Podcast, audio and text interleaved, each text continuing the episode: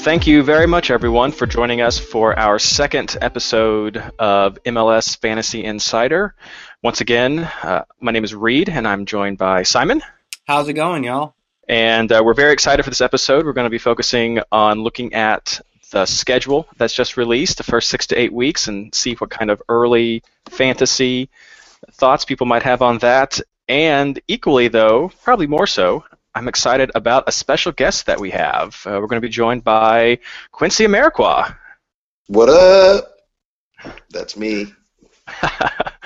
so yes, as as Twitter describes him, entrepreneur, mentor, marketer, blogger, and pro soccer player. So we're excited to have him here, do a little bit of fantasy chat, and hopefully provide some some entertainment stuff for all you guys who are faithfully retuning back in to listen to us. Yeah, thanks for joining us, Quincy. Yeah, no problem. Thanks for having me, guys. So I guess some people might not know, just to, to lead into everything, what what does preseason involve for a professional soccer player? Uh, you know, just hanging out, not really doing much, coming in super unprepared, and then, you know, winging it. that sounds a lot like regular life. Yeah, right. No, it's uh, you know, uh, I guess fortunately or unfortunately, I've been on a lot of teams, so I've been in a lot of preseasons. I don't know, take with that what you will. But uh, it just depends on the coach and the coaching style. Some coaches like, um, I mean, don't get me wrong, preseason is intense, but uh, what you do is, is is greatly determined by the philosophy of the coach. Um, some are very avid about coming in day one, first game of the season at optimal f- fitness and peak performance, and then others have a philosophy of maybe um, building into it um, and getting into stride over the course of the season. So, uh, you know, there's a there's a balance between everything playing and and uh, fitness and all your extra work and stuff. But um, yeah, that pretty much comes down to your coach's philosophy. So, can you tell us how long have you been involved playing fantasy sports, not just MLS, but of all kinds? Just MLS. That was my first time playing fantasy sports. So what, two years ago?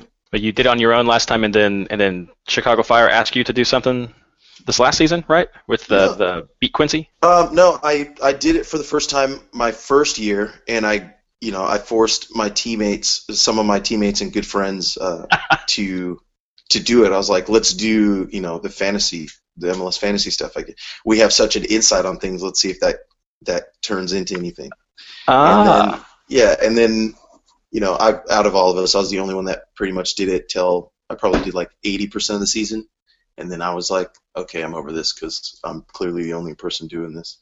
Um, and then the second year, I just wanted to do it again. And I told the fire, like, hey, um, this is what I want to do.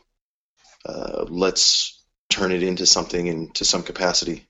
So that's kind of what what Quincy time and all that other stuff eventually evolved into. So I guess the question then is, how did you do last season?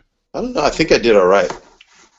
I ended up not paying. I ended up again not paying attention towards, the, towards, the, end of the season because like you, we'll get caught up with you know games and all that kind of stuff. Right, right. So, so then, and then I'm just doing a bunch of other stuff. So uh, that ended up not. You know, to be honest, when I first started, I was like, yeah, you know, the MLS fantasy stuff. Hopefully, I'll build a community of people that wants to do certain things. But as I was doing those uh, the Quincy Time episodes, people cared less and less about fantasy and more and more about doing like dumb challenges and interviewing people and just being an idiot. So that's kind of what I went towards, and I just played on the back end. And I don't know, I don't know if anyone who's uh, will be listening watches the Quincy Time episodes, but the running joke, the ongoing joke, is um, is that no one cares about the hashtag Beat Quincy MLS Fantasy Challenge League.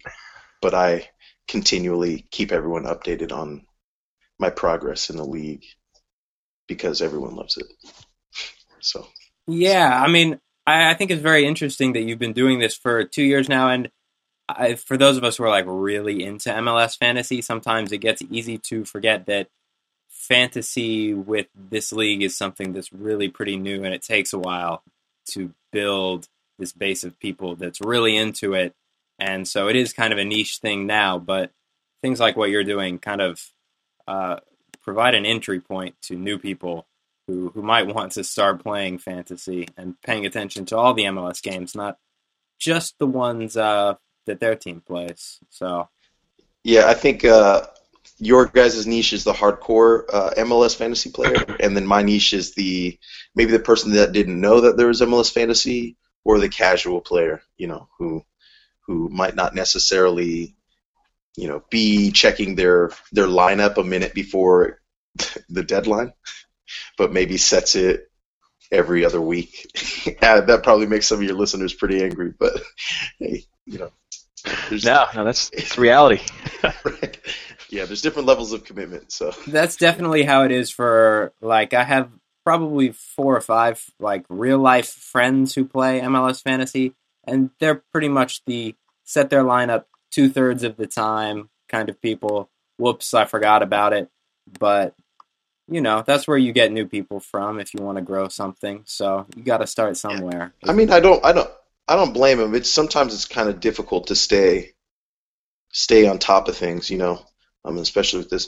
I'm, I, I pulled up my thing, and it looks like I got 1,255 overall. That's pretty good, really, for especially since you're like playing games a lot of the time and you can't be on there to change your lineup right before a game starts. Yeah, sometimes that makes me angry because sometimes I'll be sitting there and I'll set it up. And I'm like, oh man, uh, and then I'm like, okay, I guess I'm gonna go play. Whatever, we'll just leave it and hopefully it works out for the best. How often were you on your own team? Uh, pretty often. I guess I, I guess I had the unfair advantage of knowing that I this year I'm gonna play. And I don't care what happens. I'm gonna make sure I play it. So I bought I bought myself at you know the the base level price. I don't know. I think I was like Oh yeah. five million or five and a half million, something like that. So it's pretty easy to just keep me on the roster the whole year. um, me and Harry Shipp, because even if I didn't want to play us, um, the trade-off in production for the amount of money I'd get, even though it was it was more, wasn't worth um, not keeping us on the team. So Yeah. I think I was on I was on the team the whole year, but um, I feel I was pretty pretty fair in deciding if I was going to be playing myself or another forward based on the matchup, which is kind of weird. It's a little conflicting. Like, you know, do I favor myself more than this person against Chivas, or I don't know.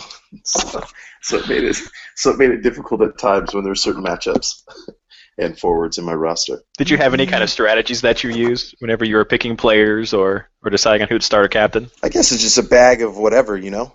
Not any one particular strategy, but I would, I would, my, I, well, I guess my biggest strategy was just looking at the matchups and understanding like my philosophy on how I felt the team's uh, mantra was, how that matched up against the team that they were playing, particular players that might be on or off the field at any point in time. You know, I'm pretty sure like a general general strategy that most people have, and then you just you know basically are guessing at the end of the day on what you between between between your strategies and um, hoping that you get it right. So, what were some of the most surprising interactions you had with the fans that may have been driven from from the I guess the prizes you were giving out and everything from there? I'm sorry, you cut out again. Uh, Oh, sorry. About the prizes. Uh, just what, were some of the more surprising interactions you had from from fans because of fantasy? Maybe you wouldn't have gotten to to talk to them before, and and from your prizes. Uh, it was a combination of things. I would say a lot of a lot of people just really liked the show in general, and they wanted me to like um, create create things like T-shirts and stuff like that. Like I made the T-shirt store, and um, just other stuff. I, I was getting a lot of I was getting a lot of people who weren't Chicago Fire fans that were reaching out to me saying, I follow the Chicago Fire account now because of this, Awesome. or um, I hate you guys, but I can't lie that I like this a lot. You know, so, so, so it was good. You know, it was a mixture of things, and then you, of course you get a few people who you know have their negative things to say about stuff, but I tend to not listen to that because if I did, I would have. I would not be playing soccer a long time ago. You know, uh, just negativity, no room for that here. So we just kept pushing forward. But uh, to get back to your question, yeah, there's a lot of positive things. Um, and it gave a lot of people something to speak to me about. Let's say we were at um, fire specific events, you know, mm-hmm. where they're going, I, I picked up this person and then I traded that person and then, you know, this rule sucks and that stuff sucks. So I guess it gave it gave people another another avenue to speak to me instead of going like instead of maybe the necessarily like asking questions about certain things with the team that you know I clearly can't answer or I'm not right. going to answer or I'm not going to answer. Uh, so that I think that was that was the biggest positive to take away from it. That's great. So I know that you have a, a lot of stuff that goes on with your life. You, I, I browsed through your website and I've and I've tuned into a couple of those episodes as well. You do a lot more than just soccer. Um, and I know you, with one of our collaborators on, on this project here, you're also doing some things. So just what else is going on? What what do you want to plug? I mean, a lot of things. I'd say the the biggest thing that I work on consistently is um. You know, my main website and blog. Um, that is something that I want to build into a lot of uh, a really big big thing. So big pictures. I'm currently writing my first book, um, and then I'm going to create like a community of individuals um, who you know are all about self improvement, uh, not making excuses, and just getting things done. And then basically a community of people that can hold each other accountable for that. Um, on that side of things, and then we've got QuincyTime.co, which is the web series, and supporting that is the Quincy Time Shop, where I'm making T-shirts and hoodies and a bunch of other stuff. We've got we've got custom chucks coming soon, and then like mugs and pretty much everything. I'm gonna blow that up. That'll be fun. Um, so that's cool. But the biggest thing that I just launched two days ago was PerfectSoccerRecruit.com. Now that is basically a site that's dedicated to teaching uh, parents, youth coaches, and uh, youth coaches and just kids how to get rec- uh, recruited to the college soccer program of their choice. So, um, there a big problem, or I guess a big issue that um, I know I had when in high school trying to trying to play soccer in college, you know, was knowing what to do. I had no idea what to do, and because of that, I didn't do anything. I just thought playing soccer was enough, and if you're good enough, then a coach sees you, and then they offer you a scholarship, and then that's that's that, you know.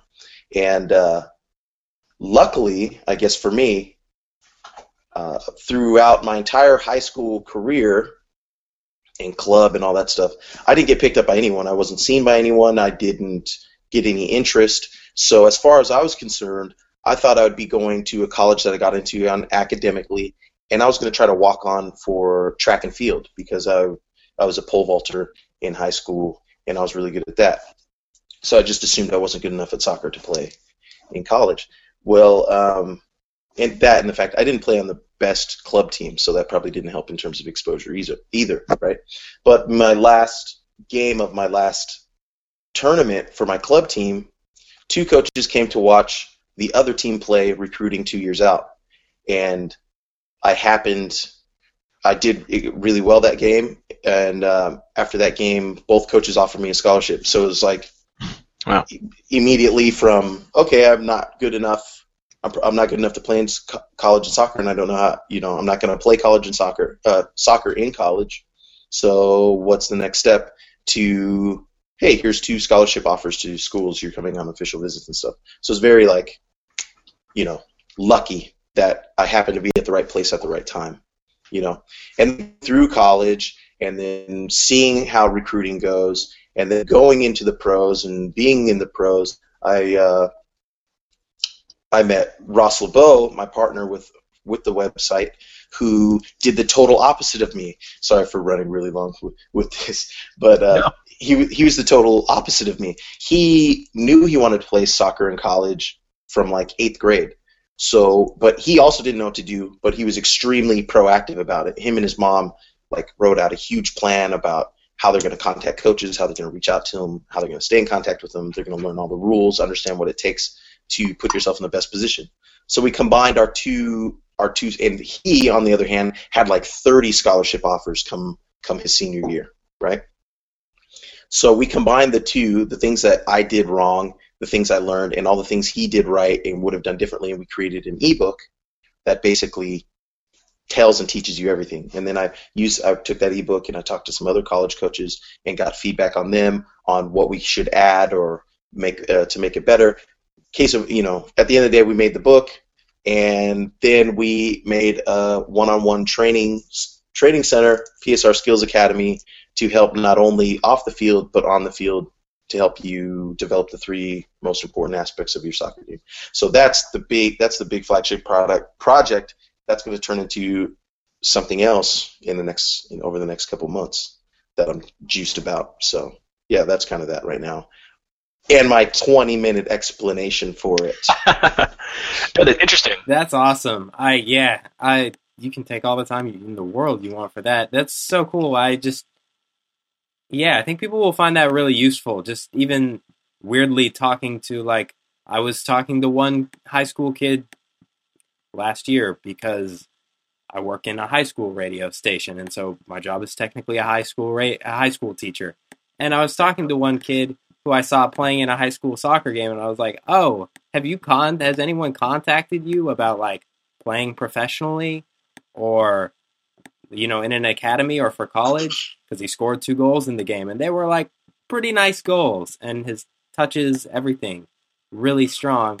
And he was just like, no, a scout saw me once and he thought I was okay. And so I don't really think I'm going to do it. And so I don't know. I think people like him will really benefit for that from stuff like this. So yeah, the main thing, to be honest, coaches get stuff wrong all the time. You know, scouts get stuff wrong all the time. And um, if you're just banking on them seeing you one time and then making that grand decision to offer you something, uh, chances are you're not going to get it. You know, uh, I even I can admit my current my situation was extremely lucky for the simple fact that I wasn't proactive in my own recruiting process or trying to get seen. So the main thing is teaching teaching kids, teaching parents that if you want something, uh, take it into your own hands and you can you can make that happen. And if you are just persistent and annoying enough, you're going to be seen. Yeah, you're going to be seen, and someone's going to listen. So I think that's kind of just been my philosophy in life as well as soccer and why I found success, um, the little success that I've found so far. Uh, because uh, if I want something, I'm just going to keep doing it until I get it. And I don't care what a thousand, ten thousand, or a million other people have to say about it. If it's what I want, I'm going to stick with it. So that's basically kind of the, the ebook is saying the million different ways you can go about getting recruited. It doesn't have to be the lottery ticket way that everyone thinks it has to be. Yeah, that sounds that sounds awesome. I know. I guess I've fallen victim to some of those the the movie element of it where small town kid out playing baseball, football, whatever. Mm-hmm. Scout drives up. I've discovered you. You play. I. It makes so much sense to hear you say it that way, but I wouldn't have thought that's how it. That's how you should do it. That's yeah. Yeah, I mean, so simple. Yeah, because I mean, every movie, everything says you have to be seen and you have to rely on someone else to to determine your success or your outcome. You know, so you know the kid that you had you had mentioned, um, uh, Simon, he he's just going, oh, okay, I don't think I can do it because this one guy didn't think much of me. You know, where I want to teach him that screw what that guy says go find someone else that likes you. And if the next guy doesn't, go to the next person, and then go to the next person. And while you're going to all those people, keep improving yourself, keep improving yourself, and eventually you're going to find someone that says yes. You know, you're going to find a way in. It just comes down to how badly you really want uh, what it is you say you want. You know, so that could go on on a whole different thing on in terms of that. But that's that's what that's what uh, is really about and really speaks to. I do a lot of I write a lot of articles and uh, speak to a lot of things with with those types of things in mind. That is awesome. Yeah, I'll I'll definitely be checking that out after after we wrap up the podcast today. Cool. And then you can put a bunch of uh, trolling comments on my site. This is this is terrible. What are you talking about? Go somewhere. Well, since you're still willing to hang around, the the other purpose of our episode today is we're talking about schedules. Um, mm-hmm. MLS released the full schedule, uh, I guess, a couple days ago now. I'm assuming you've seen what's coming up for you guys at Chicago. Yeah, I had a little peek at it. How are you feeling? MLS, they have a strength of schedule. I just saw that episode. I saw that article. I think the other day. They said New England has this the the easiest schedule based on based on their statistical Points per game, yeah. Yeah. They got Chicago kind of there in the middle. Uh, I think they looked at the entire season, though, and of course, fantasy is so much more of a incremental game. We were just looking at the first few weeks, and personally, I, I feel like Chicago's got a pretty good lineup there to start the season. Yeah, when I was looking at it, I thought it was pretty. eh, there wasn't anything there. I went, oh man, we're just we're gonna have a really really tough patch of games or uh, patch of travel. I thought it was pretty pretty well balanced and and pre, you know in our favor if, if anything, uh, more so than anything. Yeah, I was looking at it. I didn't see more than two away games in a row. I didn't see too much um, too much cross country travel for home and then away. So I thought it was, it was pretty fair for us. I I didn't how yeah I didn't however look at every everybody else's schedule. Yeah, you do open with LA, which has got to be kind of intimidating on some level for the for the champions, but I don't think LA usually starts out very good. Is that is that right, Simon? I don't know. I can't say that I've really kept track of it. I would probably be intimidating, intimidated playing against LA, but to be fair, I'm not a professional soccer player. I'd be intimidated playing against any of these guys. So Yeah, I think the LA's done pretty well in their their home openers over the last couple of years. Uh, not last year, but the year before we we played them in LA, and Mike Magee had a field day. Um, so this year shall be different. That's right. That was I remember that. That was I think he had a hat trick, was it? And and everyone who captained him with fantasy was viewed as a genius. Exactly. I think I had him on my team, and that was I was just just happy to have him. So you had him, you had him in the lineup. Yeah, I like it. I I can't I can't help but think Toronto's going to have it a little rough. Um, I know all the statistics say that away games are always harder. Have have you found that to be the experience just as a player? Is it is it is it difficult coming into an away stadium? Yeah, I mean, away games just in general uh, is is more difficult just because you're not in your own element. The team you're playing is. Um, your entire schedule for preparing for a game is completely different on an away trip than it is for a home game. You know, from what time you get up in the morning to, um, and then again, it also depends on the coach's preference. Some coaches are uh, are very strict in terms of okay, 7 a.m. breakfast, 9 a.m. this, 10 a.m. walk, 12 o'clock film, 1 o'clock this. So your your schedule is planned the whole day, and then you have other coaches go, okay, optional breakfast at 10, we'll go over stuff at 12, and then be prepared to go at 4 or whatever, you know. So because of that, it's much different than let's say a home game where you wake up in your own bed, you make your own breakfast, you do what you need to do, and then your job is just to be at the stadium at whatever particular time. So those things play uh, come into play because on away trips it's always different. So you're always trying to adjust and and get yourself ready for for who you're playing against. Do you have any rituals that you do before games? No, I'm not a particular superstitious person. um, I don't believe in that stuff, but I do like to sleep. So I guess if you consider that a ritual or uh, something like that, it pretty much on a game day, on an away trip, every second I don't have to be at a team meal or uh, film or something like that, I'm probably in my bed with a pillow over my face sleeping. That's the secret. The secret to success, right there. That's Sleep. it. Yes. I'm sure your high school students don't get enough of that, do they, Simon? no, I don't get enough of that. They certainly don't. So, Simon, I guess uh, you probably you're welcome to chime in, Quincy, if you have some thoughts on this. Who do you think's got the the best opening schedule this week or this these first six weeks? Um, I like LA's first few weeks. Well, like the first three weeks for LA are pretty nice because they've got three home games in a row, and then there's been so much roster turnover. Well, not that much, but Portland and Houston defensively last year a little bit shaky, and they play them in the first three weeks. And there's going to be some adjustment there. Um, I kind of like New England's too, just because I mean, aside from that first week in Seattle, they've got three home games against teams that again, maybe don't have the best defensive uh, record last year. So, and then Philly opens with three home games too. I'm pretty much yeah. I when it comes to fantasy, I look at home games as more important than almost anything else, just because that's what the stats seem to say. Um, like you said, I weak weakness though. Toronto, I have no idea how they got stuck with so many away games at the start of the year. It's like that's painful. There's a lot of away games. I think they're having some stadium renovations. Oh, they are. Oh wow, I didn't know yeah, that. they're ex- they're they're expanding BMO Field. There we go. Oh, that's rough. That's a rough way to start off a season.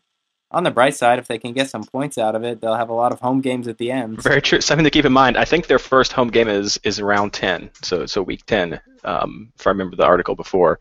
So that will definitely, yeah. Jeez, I'm just looking at that right now. Toronto's thing. May 23rd is their first home game. Have you ever experienced something like that, Quincy, with like an absurdly long stretch of away games just due to stadium renovation or something? I can't believe that that's easy for the players to get into like Not necessarily for stadium renovation. I think with Colorado, there was a stretch of time where we were just on the road for a long, long period of time. And then um, last last year, not no, not last year, but 2013, 15, yeah, two, 2013 with Chicago. I think there's a there's a period of time where we were like, it's a home game in Chicago, then we had to fly all the way to Seattle for, or that was last year, sorry. Then to Seattle, then all the way back across to Montreal, then back. It's it's very difficult, especially with how big the country is. So when you're flying across the country to play on the road, and then you might not necessarily get the result you want, to then know you have to fly back across the country again to go play someone else in another difficult situation. Um, Toronto is going to have a lot cut out for them, especially if their first 10 games are on Yeah. the road. That's kind of ridiculous.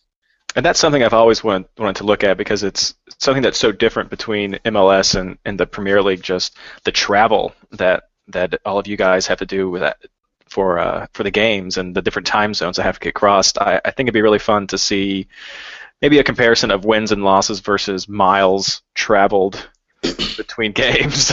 Yeah, I feel like I saw someone maybe allude to it. I don't know if they wrote an actual article on it. I'm really big on stats. I like stats, like the Opta stuff. Yeah, no, I, I think the teams, if you're looking for some longevity in those first six weeks, um, the most home games that any any team has is is four. Uh, I think three in a row is is the best. Um, LA has has that, but Vancouver also has a double game week in there, which Columbus has, but Columbus has two buys. Vancouver has nothing, so you can get seven games out of the first six weeks if you find some solid Vancouver players.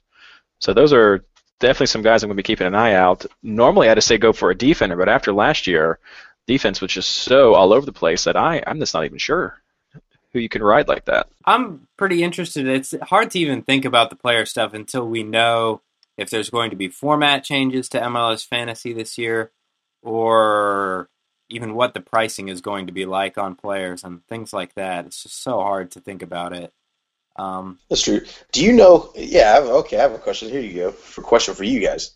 Who sets prices for players and determines pretty much everything with regard to the rules and stuff? Do you guys get to have a say in what they do, or are you guys are you just like me where you go, okay, here are the rules, here are the prices, deal with it? I, I think it's mostly we're kind of like you. We just we just take it, but I know I think everyone wants to blame Ben Jada. I think it's what it is because he is is just great to put himself out there to the community and a great resource. Um, and he's actually posted on the Reddit forum uh, r slash MLS Fantasy that um, Fantasy MLS. I got I got it wrong in the moderator. r slash Fantasy MLS. Uh, some suggestions that he has submitted to the company that they work with for the game. Um, and those are some pretty nice ones. But it, it, it seems a little bit out of MLS's hands, but they do have some feedback to it. But um, Oh, so they've just given that to a third party and then they, they crunch the numbers and decide what they're doing. a, a little bit. I think it's the same company that does the fantasy system for EPL, but I know several of us made suggestions at the end of last year, and and because of our involvement on Twitter, and I know Ben's involvement on the Reddit forum, I know that he's seen them, and and they're they've been great from my experience so far to to be responsive to fans. So I, I think at least some of the suggestions that people have made from last year were mirrored by by the MLS staff. So I I think I think there could be some fun changes, maybe some rollbacks. Um, was there anything that surprised you this year about changes that, that you hadn't expected from last year? Uh, I think the biggest thing, uh, but everyone would agree with me, was like the auto substitutions. Oh yes. That was that was my biggest gripe. Um, that was pretty annoying.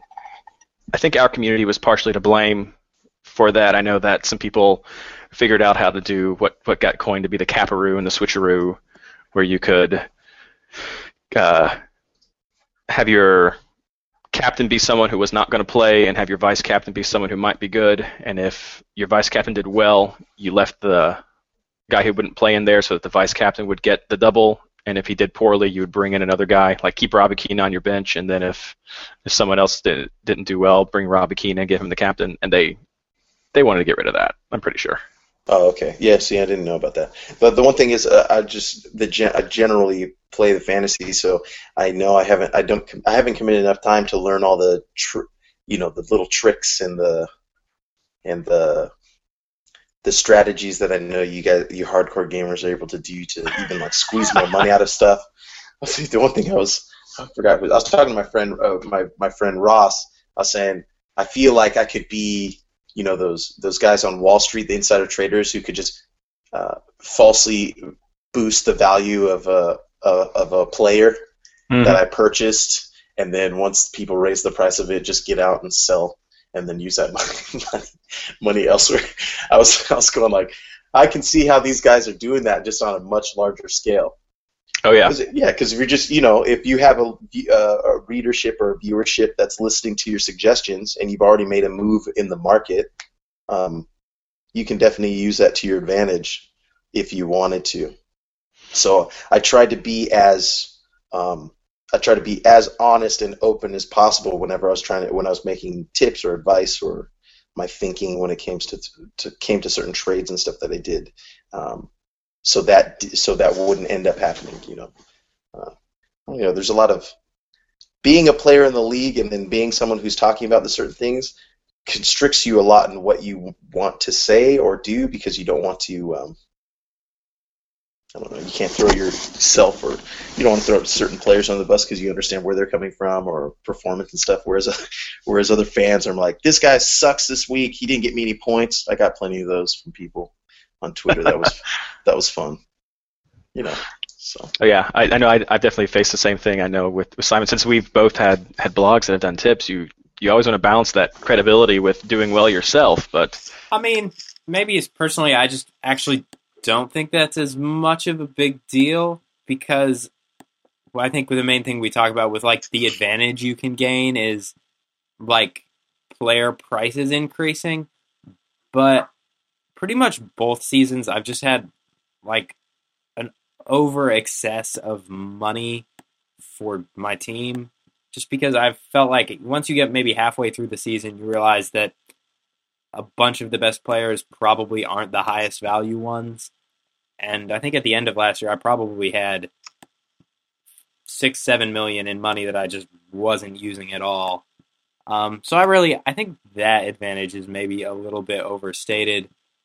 But yeah, telling people the players that you're using, I think that's honestly that's the problem more than anything. Is you're like, ah, I don't want to give away my secrets. So, right, you giving away that that you just want to be tempted, like, oh, I would. I'm I'm captaining some I don't know some no name guy that you know is not going to be starting this year, or starting that game, and hoping what everyone doesn't do their homework and just purchases that guy, and then you can reap the benefits from those points. Is this guy named Quincy Amarikwa? I think I'm going to go with this guy for this game. Um, see what happens. Yeah.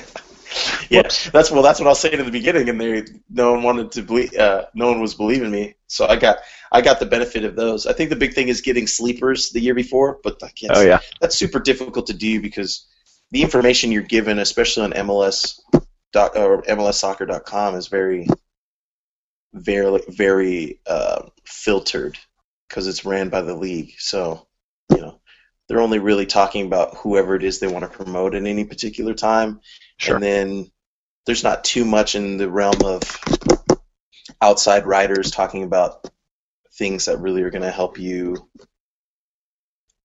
I don't know, make make certain decisions. Like, I don't play fantasy football, but it looks like there's so many websites and insights and experts talking about player movement, who will play, who might not play, uh, and MLS just isn't there.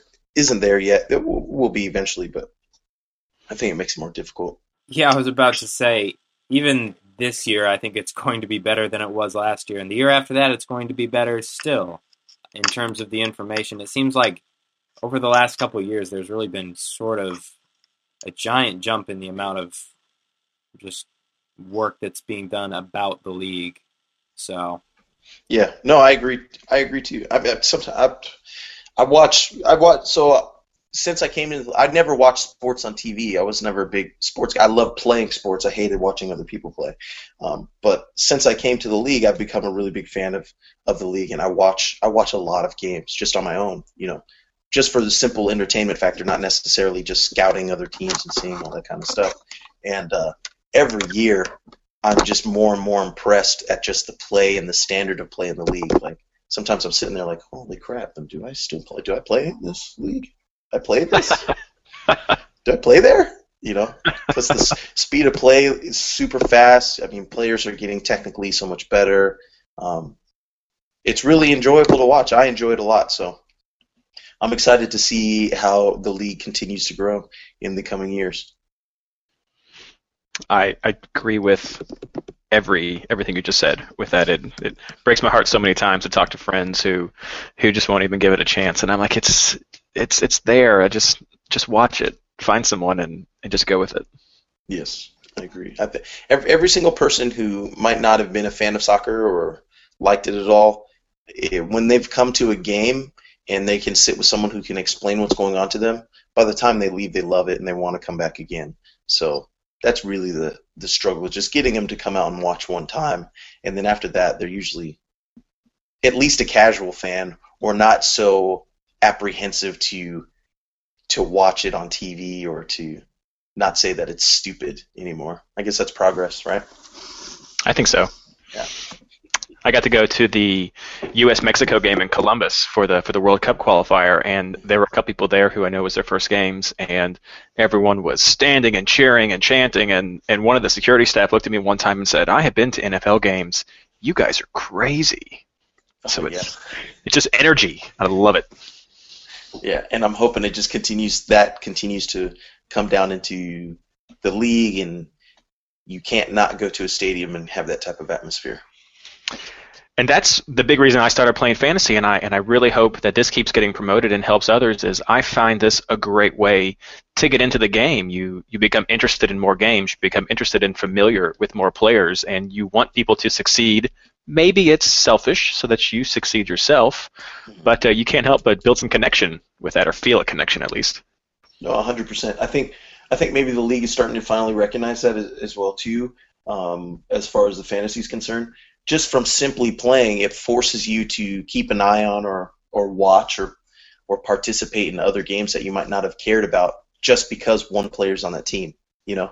And then sometimes you're in that eternal struggle when your team's playing against a team that you have a player that you really need to get you some points. So you're kind of like, all right, I want us to win, but I want that guy to score three goals, and then that's okay, or whatever, as long as we win. That's it. I think we've all been there, most of us. I know I have. and Simon with with Seattle, me not having a team, but there you go. Oh, you don't have a you don't have a particular team that you favor. I can't, like I said, I'm- being in Kentucky, Columbus is three hours away. I feel like I should be a Columbus fan. I know Alexi Lalas says beers and brats. That's that's what you can look forward to. But there's just there's just so many people scattered around the league that that I like and I want to see do well that I just I just feel like I've become much more of a of a league fan than than really a specific team. If I live close to a to any team, I would grab season tickets in a heartbeat and be there all the time. But Okay, I'm not going to let you cop out with that answer. If you could only watch one team, like your MLS Live package only allows you to watch one team oh my gosh. the whole season, which team do you pick? Oh my gosh, that is. I'm on the spot now. Uh, oh. You know, I think I would probably go with Sporting Kansas City. Okay, there you go. I think go. I would do that just with the national team connection there and a big Zusi fan as well. So I, I, I think I guess if push came to shove, I guess I'd go with that. Okay, there you go. There's, there's a little progress now. You're now you're starting to develop a, a team. Now, when it's the Kansas City Seattle rivalry, um, uh, Simon knows to make fun of you about it more if Seattle happens to win. and they'll be playing them more this year since they've switched over to the to the West. Yep. Yeah. Reed better watch out. He's going to find a Dom Dwyer jersey in his mailbox in, in a week. I don't know. You know, that is something we didn't talk about before with the schedule. Is uh, was it Houston and Kansas have switched over? And that's that's got to be good for you guys in Chicago. I mean, you've added well, you got New York and Orlando, which I guess are sort of unknown quantities right now, but it's it's definitely the the easier of the two conferences, I think. Yeah, I'd have to agree. And I mean, just on the simple fact that expansion teams haven't, in the past, typically haven't done uh, particularly well. Um, I guess you kind of have to go with past performance, even though past performance doesn't predict future future outcome. But if I had to guess, that's what I would go with, or pick a pick a conference to be in. That would be it. Definitely. And you get to play in Orlando three times, is that right? I think. That's that's got to be rough moving Chicago down to Orlando. Man. Yeah, I think something like that. And it's humid. Get I beach hate, time. I hate humidity. Oh, man. the last time I was in Florida was that what the 2009 MLS Combine, and I remember like walking out of my room, and I was just like, "Oh my god, this is this is the worst. This is the worst feeling in the world." I I hate humidity with a passion. I'm from California, so dry heat is okay, but oh man, humidity. It's like you're running in a swimming pool. You can't breathe. It's no fun. Maybe not. Then you'll just enjoy them coming to you. Yes. So we talked a lot about the schedule. The the last short segment that we had planned is what I've been calling the RARD section, just because I feel like it'd be fun to talk about it for a short period of time. But let's talk about Lampard and Gerrard. What do you guys think about those signings that we've gotten so far? Well, I guess I'll go first. Uh, man, those are two really good players. But uh, in terms of fantasy impact, which is, I guess, what I'll focus on the most, I don't really see it being that big of a deal because they'll come in. What, July 1st is when both of their contracts start, and then it's going to probably be a couple weeks realistically before they're starting. Um, and that leaves you with, if I had not just closed my schedule a minute ago here, I would have it right up. But that only leaves you with so many weeks left to play, and then you still have to get integrated into your squad and all that sort of thing. So, in terms of fantasy, I don't really think it's going to be that big of a deal. But they're really good players, and although I know traditionally it's taken players who are new to MLS at least a half season to really adapt and do well. Um, that maybe wasn't necessarily the case with like Jermaine Jones last year. He came in and was really effective right away, and so, uh, yeah, I mean, I think they'll be good additions. I'd have to agree with that assessment. I would. I don't bank on um, players who just got who are just freshly coming to the league contributing too much. Not a, not right away. There's there's just too many factors that you have to get used to. Uh, one of them being travel, which most of those guys I don't think they've traveled more than than an hour on a bus to go play a game. You know, um, turning turning an hour on a bus into a game to a five hour commercial flight across the country. You know, is uh, a big difference, and it play it, it, you know it has its toll on your body and stuff like that. And uh, then just the the philosophy of our league, the the way Americans play soccer is just different, you know. And uh, I think it takes a lot of getting used to, and uh, I think a lot of those guys they have to deal with the the mentality of accepting how we play here, and then choosing to embrace it, and then you know then excel. Someone like Henry is a perfect example of that. I don't think when he first came to the league, he wasn't he didn't produce too much, right? But then I think he got real serious about it and was like, "No, I'm I'm one of the best players in the world, and I'm going to prove to you why." And then he's then he lit up the league every every single month after that. Oh yeah, I mean, there's I don't think there's anything much to say more about the the Lampard and Manchester City fiasco that's been going on. Uh, I'm I'm excited for for Gerrard becoming my buddy mine's a big Liverpool fan, so I've already asked him if he's planning on getting an LA jersey for his for his wall in his office. But uh, the one thing that could help them is I know that's right around the time of the Gold Cup, and so maybe if some some people are gone, they might have the chance to shine. So maybe some chances for for some quick fantasy points there, but that's so far down the season it's it's really hard to make any expectations right now. But it's great. I I know some people always call it a retirement league, but I love seeing the, the players. I, I know you guys must love chances to, to to meet some of these people or get to play with some of these guys. On, on some levels, got to be got to be fun. But I think so many of them are surprised when they come that I kind of like it when they come say, okay, yeah, now now see if you really think it's that easy. Yeah, that's the best. That's the best thing. I think I love I love seeing these guys because it's got got to be hard. I mean, internationally there will be some people that just don't respect the league that much, right? But I, I, I every single every single big name guy who's come over here always says the league's a lot more difficult than you think it is, and there's a lot of other things that factor into into this league that that that might not necessarily be the case for other leagues. It is. It should be fun. I'm really looking forward to the season. Uh, I hope the schedule doesn't change because that's just less work I'll have to do on my spreadsheet. Uh, but I'm sure it probably will. Um, that's about all that we have planned for right now. Is anything else you want to touch on, Quincy, or anything that we haven't talked about that you'd like to chime in on? No, I mean that's pretty much it for me. Great. Simon, any final questions? No. Thanks so much for joining us, Quincy, for like a, a long part of your day. This is so exciting. No worries, man. You know, just uh, I appreciate the opportunity to come on and give my my long spiel about all the stuff that I'm doing. So hopefully yes. a couple of your listeners are interested and they can head over to the appropriate websites follow me on twitter and instagram and all that good stuff and they can keep up to date with what I got going on because I got a whole bunch more planned for this year. It's going to be epic. It's awesome. Any any cool? Pro- are we going to have uh, beat Quincy again, 2015? I think we're going to try. We'll, we'll pro- I'll probably have it in some smaller capacity. Um, but of course, I'm gonna I'm gonna try to be in the league, obviously, Excellent. and kill some people. Excellent. Well, thank you so much for joining us, and thank you to everyone who listened to this podcast. It was fun.